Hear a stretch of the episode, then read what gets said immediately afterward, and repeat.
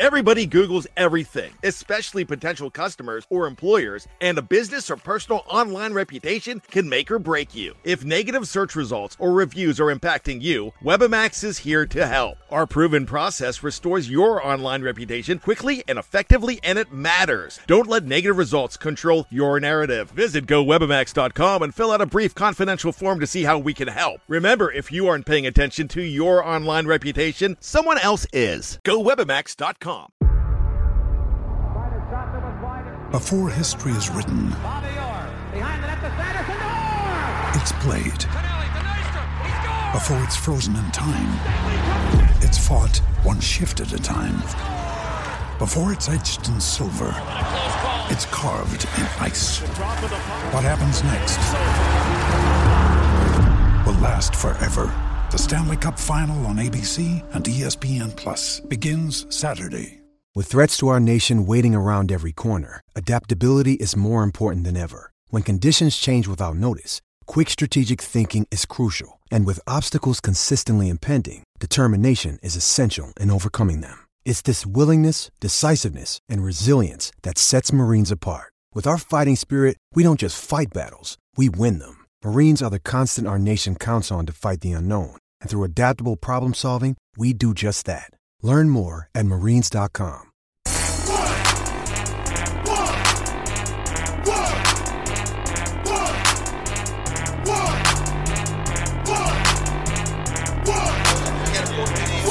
Don't you see? Walk that trick,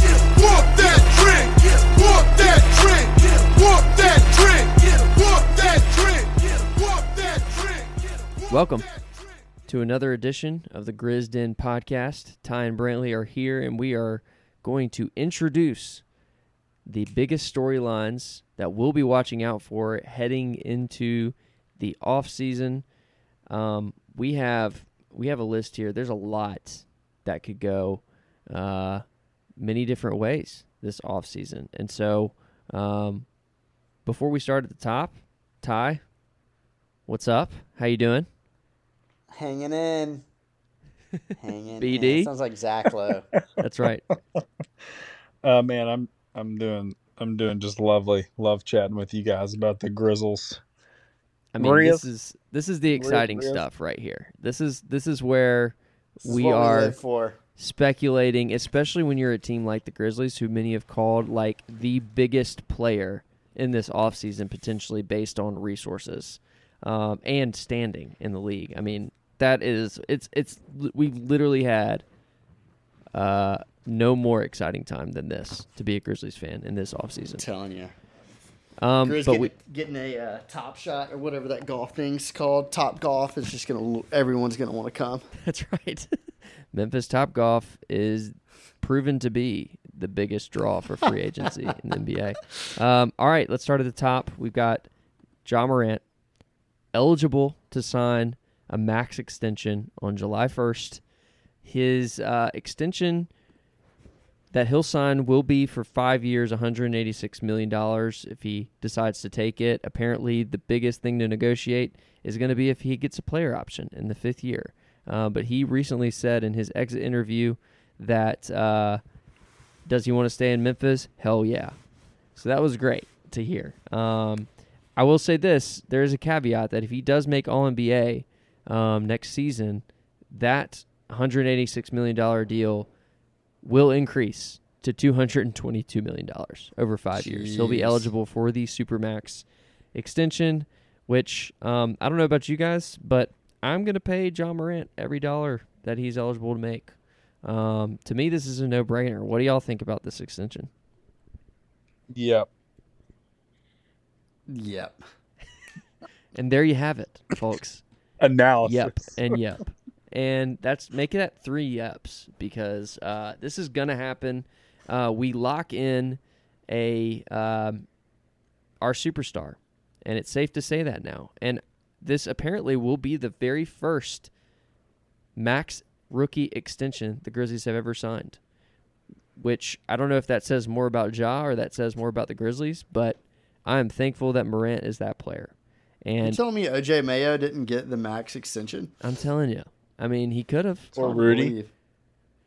Yeah, I know. Ooh, Rudy. It was we had such an acquired team, and, and Mike Conley too was such a late bloomer um, that he wasn't he wasn't part of that rookie extension uh, max extension class. Um, but Ja, I mean, there's so much to be said, and yet at the same time, we don't feel like it needs to be said because everybody knows. And uh, we are excited that Ja Morant will be a Grizzly, knock on wood, um, for who knows how long. Hopefully, it's for a very life. long time. Um, the next one, which is to me, um, arguably the most interesting part of this these storylines, and we we have a lot to unpack here, and so this is just sort of the introduction. But the Tyus Jones and Kyle Anderson free agencies, um, for what it's worth, Tyus is eli- eligible to sign a four year, up to fifty five million dollar contract. He can sign that until the the last day of June. Um, but if they do not come to an agreement on an extension, and it doesn't have to be that, it can be below that. But if they don't come to an agreement, he will become an unre- unrestricted free agent. Same with Kyle Anderson. If there's no extension agreement before that date, then they will be unrestricted and contest the market. Um, so, guys, I mean, you, we have talked about these two players a lot this season and what their long term potential could be on this team. Uh, what do you feel at a high level about each of these guys? We'll start with you, Brantley. Yeah, maybe before I, I do that, I'm curious, like, what's sort of the implication of like what availability we have against the cap going into next season? I know it's sort of variable. Is there like a range?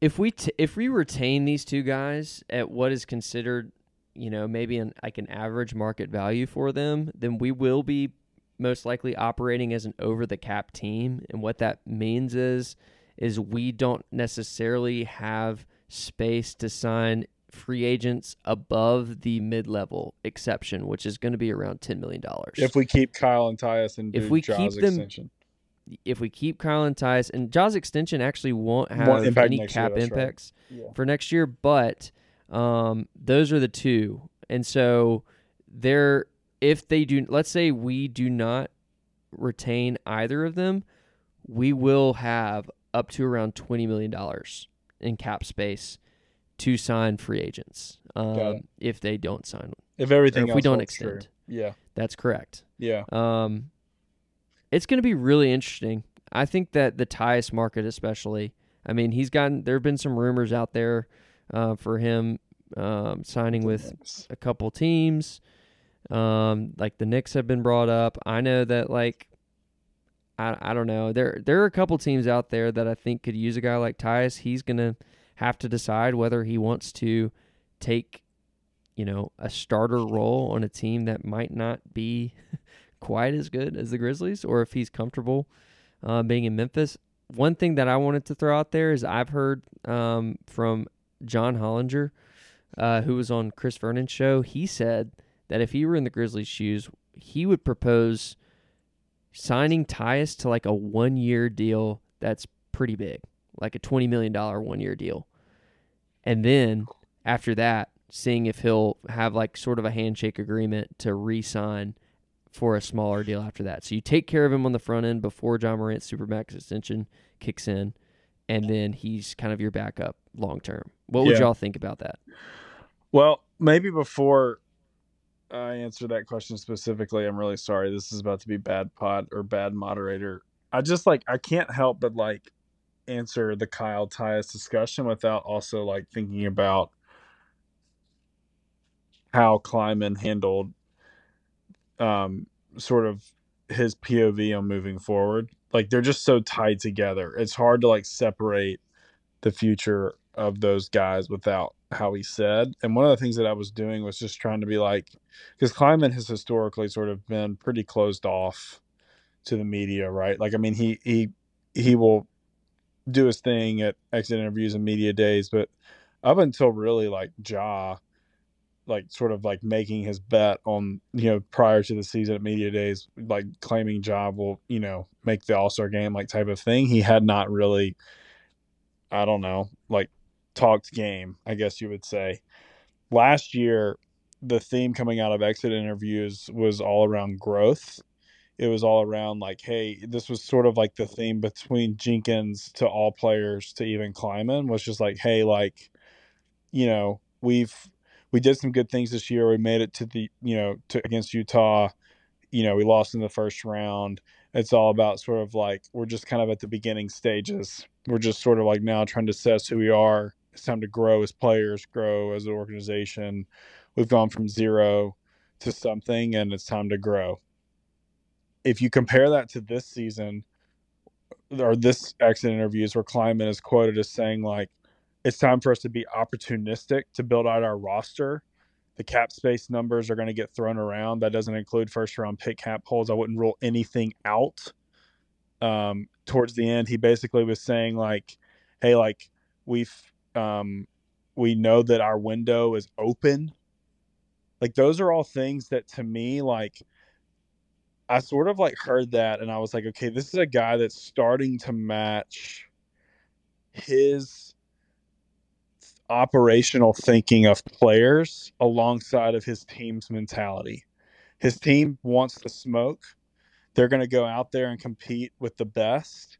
Now it's his time. He's seeing the and and realistically, the window's open. We were the two seed. We competed against um a you know a team uh, that has championship pedigree and made it to and is making it to the you know the Western Conference Finals. And you don't know how long our window is open. So I think it's fair to say our window is open. That's a real thing. You don't really know. You look at this season and like, man, you're like, goodness, if we had figured out how to pull out a couple of those Golden State wins, I mean, I don't know. It'd be sort of interesting going up against Luka, like the Luka Ja thing. All of a sudden, maybe you've got a realistic conversation to make it to the finals for the first time in the franchise history. I mean, it's like so all of that I just think there's an interesting comparison to how we were talking, how Kleiman, the front office, was openly talking about us last year heading into this offseason, where we made, you know, like we talked about in the last podcast, some fringe decisions that weren't active at the trade deadline. We made some things to set us up to move up in the draft, to maybe open and allow the growth to happen in the regular season versus this year where he's openly saying all bets are off. And i think that that I, I think that's a fascinating conversation like even like deeper than just like kyle and tyus.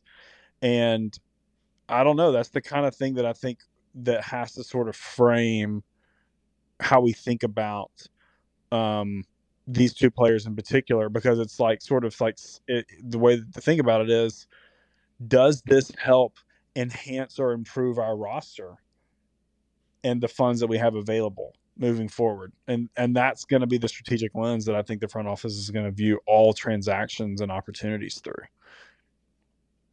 They're in in those interviews all signs point to them moving what has always been since Kleiman took over a long-term window.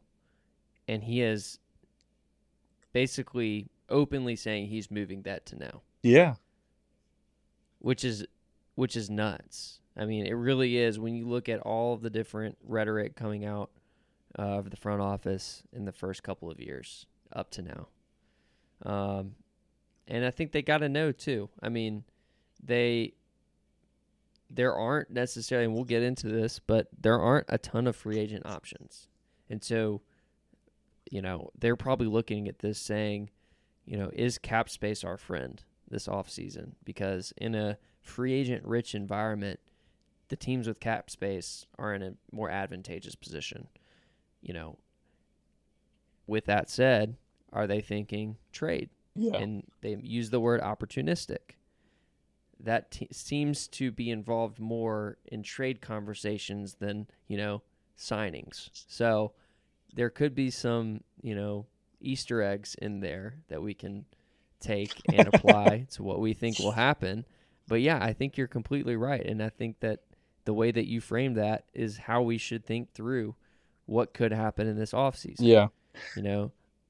And so I'm just like I'm on the record as like I'm a Tyus guy. Like I've said multiple times, I sort of think that like him and his role is so critical to like this team.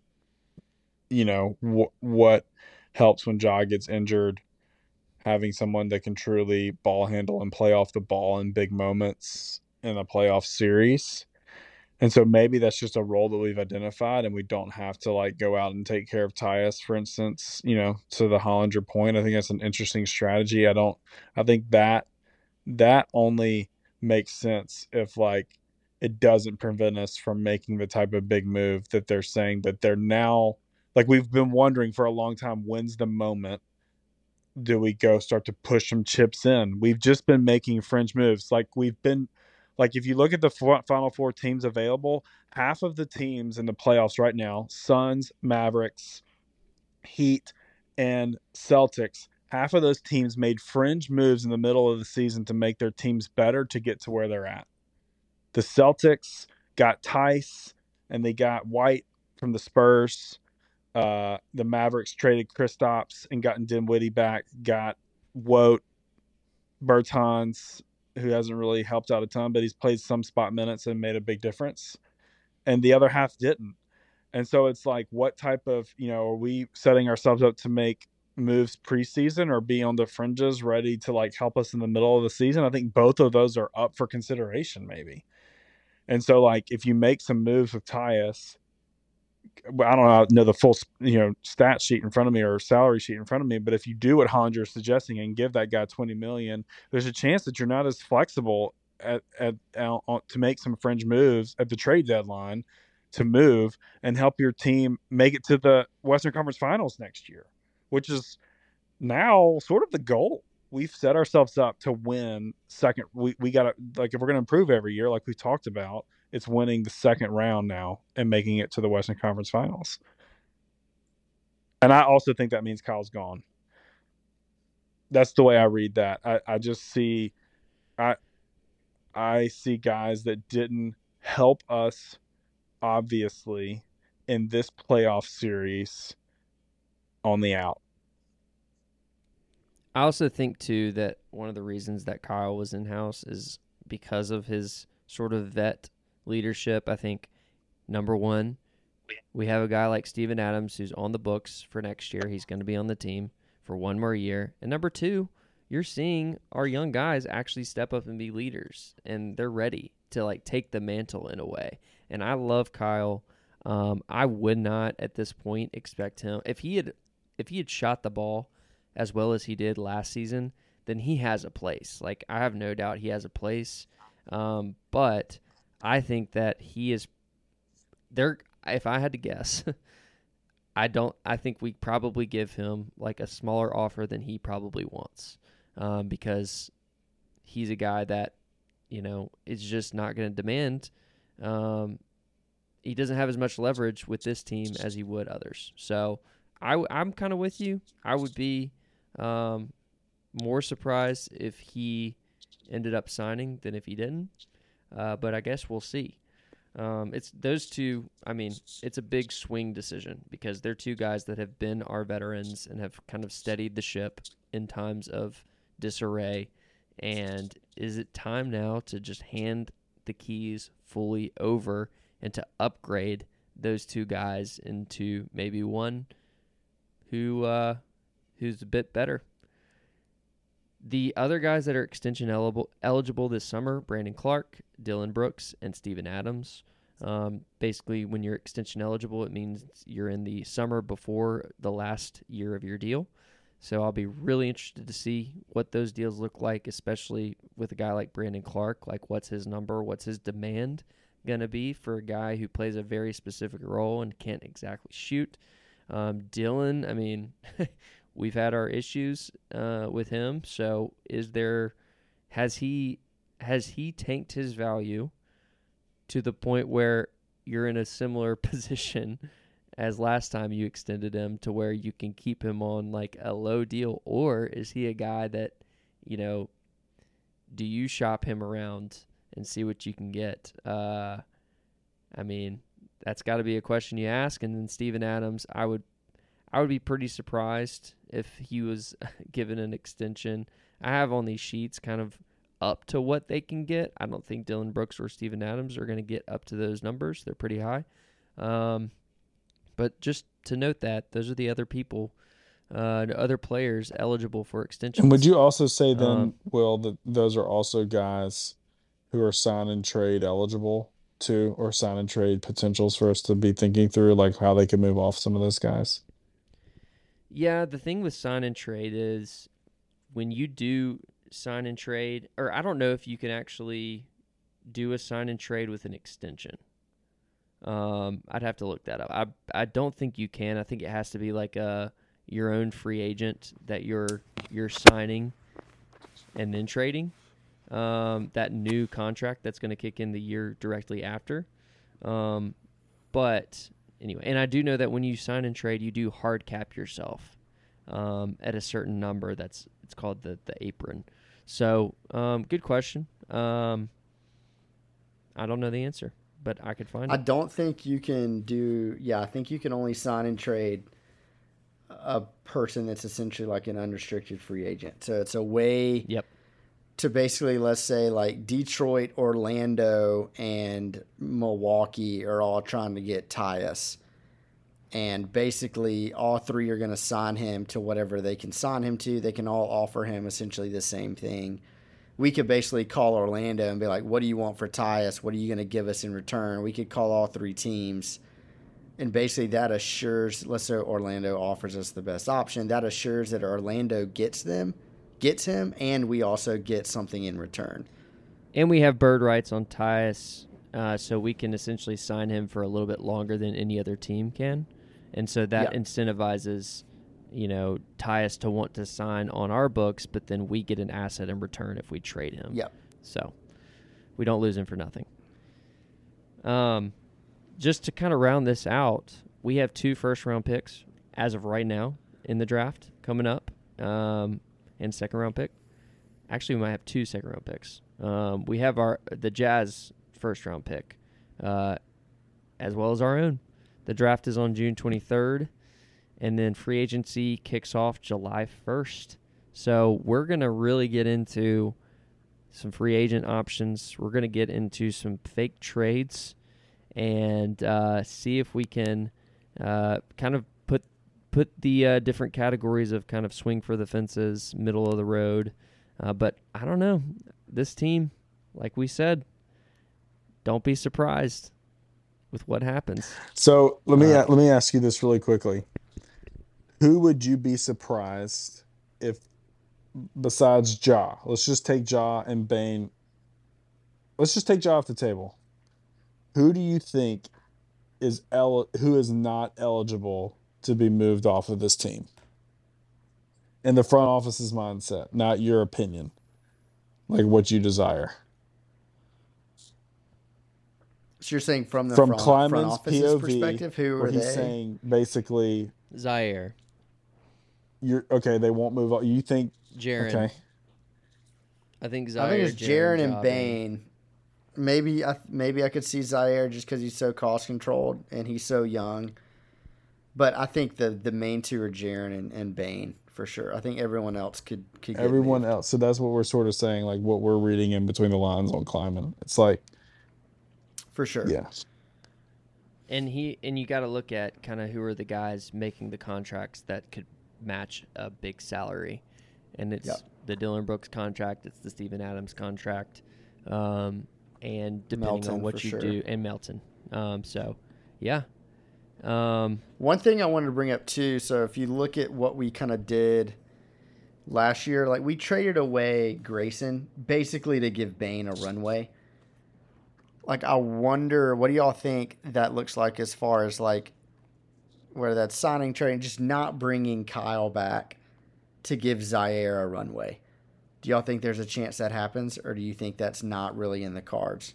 I think thinking totally. along the lines of how we did, you know, with Grayson and Bane, because Grayson played a lot, and we basically got rid of him so Bane could could come in.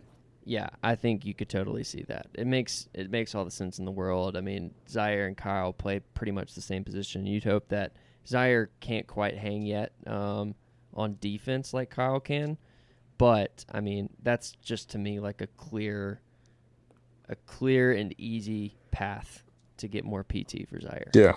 I think that's a there's a great point on the getting rid of Grayson side of things. Um, that's one way that I could see us doing it. But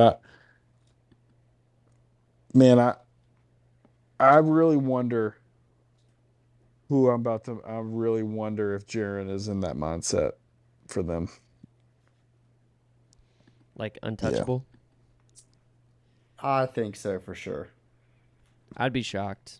I would be, I would be absolutely floored. shocked Yeah, if he got dealt at this point. Um, I think that you, I think that you just lose too much uh, with him. Like I don't know what I could get in return that would be worth losing a guy that young uh, who anchors a defense that wouldn't be a lot without him. So it would have to be a guy, it would have to be like an upgrade at his position with some of the same trajectory. And I don't know how many guys there are out there. But, I mean, I yeah, I We'll see. agree. I think for him to be 22 years old and led the league in blocks, um, total blocks and blocks per game. Um, his three point percentage these playoffs was back up to around 38%, so that was pretty encouraging to see on pretty high volume. One thing I was talking to y'all earlier today, like if you watch kind of Ayton, everyone's like Ayton, great rim protector, kind of got played off the floor a little bit in the Dallas series, kind of got taken advantage of because they just got the switch on Luka. Yes, I know Luka can. I mean, no one can really guard him. But I was kind of talking to y'all earlier. I just feel like defensively now, Jaren's gotten to a point where he can't really get played off the floor with the caveat of the fouls, obviously. Like he can play himself off by fouling too much and getting in foul trouble. But like he can play every type of way that you want to defensively. And if you watch the playoffs, I, I saw a stat that was really interesting to me. Basically, like I think Maxi Kleber has played the most minutes of anyone like 6'10 and up in the playoffs, which is kind of wild, which basically says to me, like, your big guy has to be able to stretch the floor a little bit um, and has to be able to switch and guard the perimeter guys. And to me, Jaren is just like they pr- the prototypical guy who can do both those things crazy well. Um, yes, he can be obviously be frustrating at times. Yes, I feel like his offense has a ways to go, but I feel like there are moments, especially defensively, where you're just like, God, he's everywhere all the time. Um, and I, I, I feel like I personally have to always remember he's 22. He's the second youngest player on our roster, which is insane. Let me ask you. Let me just let me just play devil's advocate for a second because this is I knew it was coming. I knew it. so like if Jaren gives you the ability to go get you a true number two. I'm talking. Oh man, this is about to be like I don't I don't love all these n- people, but I'm just gonna name them. if it's like, what if it's like, let's just say like Booker, or or LaVine, or these guys that we know could come in and would they would definitely be in the playoffs. A guy that's an elite number two scorer next to Ja could be number one some nights if you need him. If you're climbing, I'm I'm just telling y'all, I'm reading that statement and thinking anything is possible. Even Jaren potentially. That's what I I may be dead wrong and we're never gonna really know, but that's what I sort of think. Here's here's one thing that gives me pause on that is the way in which Jenkins was talking about the specific developmental plans for Jaren this offseason, and I would be shocked if somehow he and Kleiman aren't on the same page. And I just think that he wouldn't be as candid about those specific things that he wants to work with Jaren on. If I mean Jenkins had Jenkins and? JV I had mean- um, comments, by the way, last year about his development plan. I know it's a little different. I'm just again, this is what I do. No, that's great. I'm I- with you. I think that if you if we turn around and in three months we have a you know blockbuster involving Jaren, you're gonna be you're gonna be the one guy who was who was basically predicting that it. Could I'm not also saying I Um, want it, by the way. I just see that and I'm like, hey, look, look, look, let me throw something else out there just like freaking nuts. I'm not saying this is the thing. or we would do it. But there was all that Zion smoke, where people were being like it. It it was sort of some smoke, and Jalen Rose said it, and it hasn't happened since then. But I'm like, that's the kind of stuff that could be a. I'm not saying it's Jaren, but those are. I mean, like let's be real. When you watch, like, what held up the Bucks from making it to their to another Eastern Conference Finals yesterday? Um, probably Middleton being not having a true number two. He's not even really a true number two, but Giannis is so good that he makes him a number two. That's all I'm saying. Like, I would love. I, I think- I just that's what I that's the way I read. I, I don't. I'm surprised that they're already there, but that's what I sort of see that statement meaning. Yeah, I mean, I think to me it's gonna have to be, like, I think in an ideal world, Kleiman sees Jaren as like a great number three. So, I get your point of like, can you up up if you upgrade a a three slash maybe two to a surefire two slash maybe one, like on paper that trade makes sense, but I think the opportunity cost of what you're losing. Um, but just the fact that Jaren could be the perfect Draymond esque guy behind two, you know, outside scorers who can fill it up. I I think that prospect is their ideal. And I don't know how they're going to get there with the current pieces, especially if they don't want to give up a guy like Bane.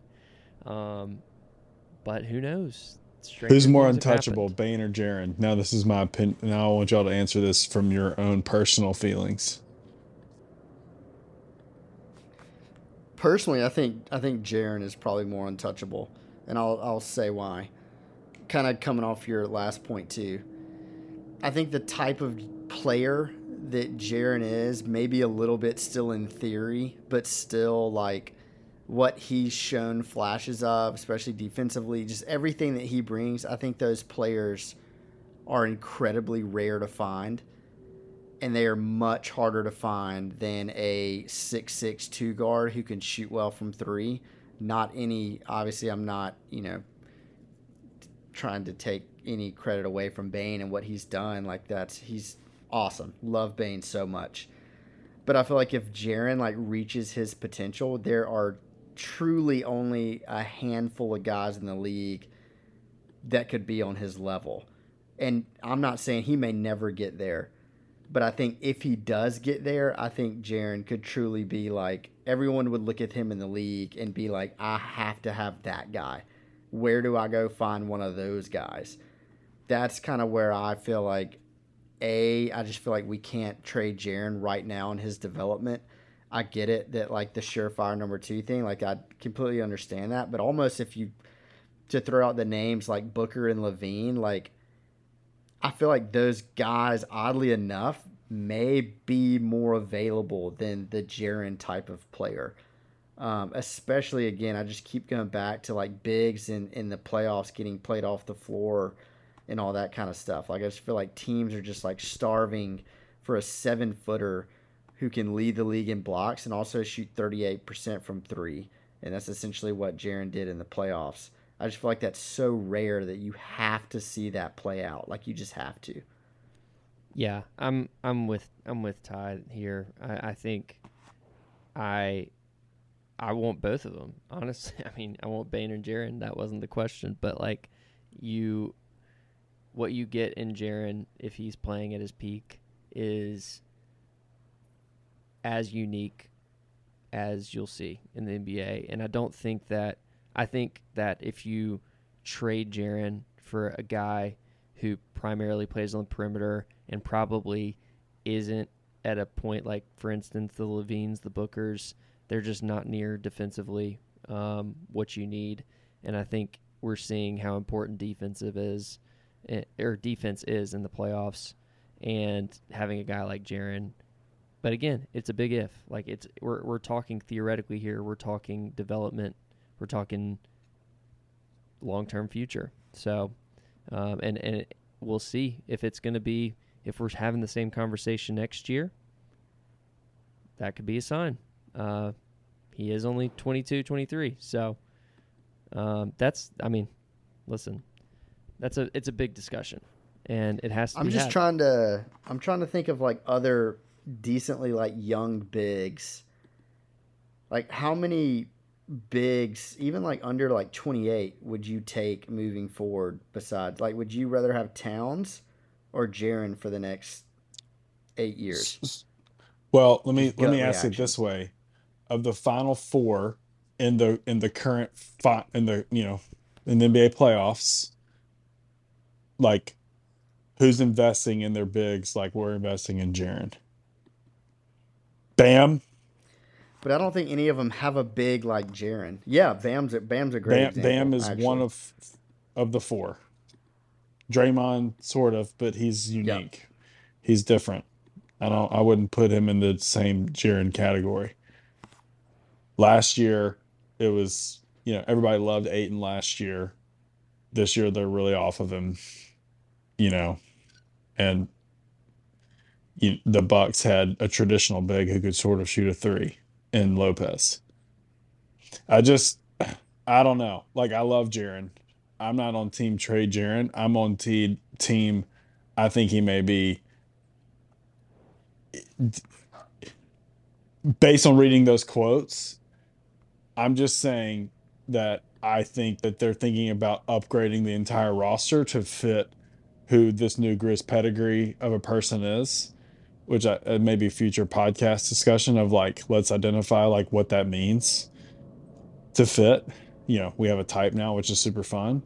I it would not surprise me if he's in that consideration set. And I, I mean mainly because I just you can't count on him to get you a bucket all the time in the playoffs when it really matters. And I think you need it if you're investing that type of salary in him. So that's why I would be considering it based on those quotes. Well, that is quite the tease for the off season. Uh, we have a lot of discussions to be had. We are not going to get to it all on this podcast. This is. I hope this served as a, as a good introduction for the type of conversations we're going to have uh, throughout the off season, topic by topic. Um, this has been a lot of fun. There's a lot to come. So for Brantley, for time, Will, thanks for joining us. Talk to you soon.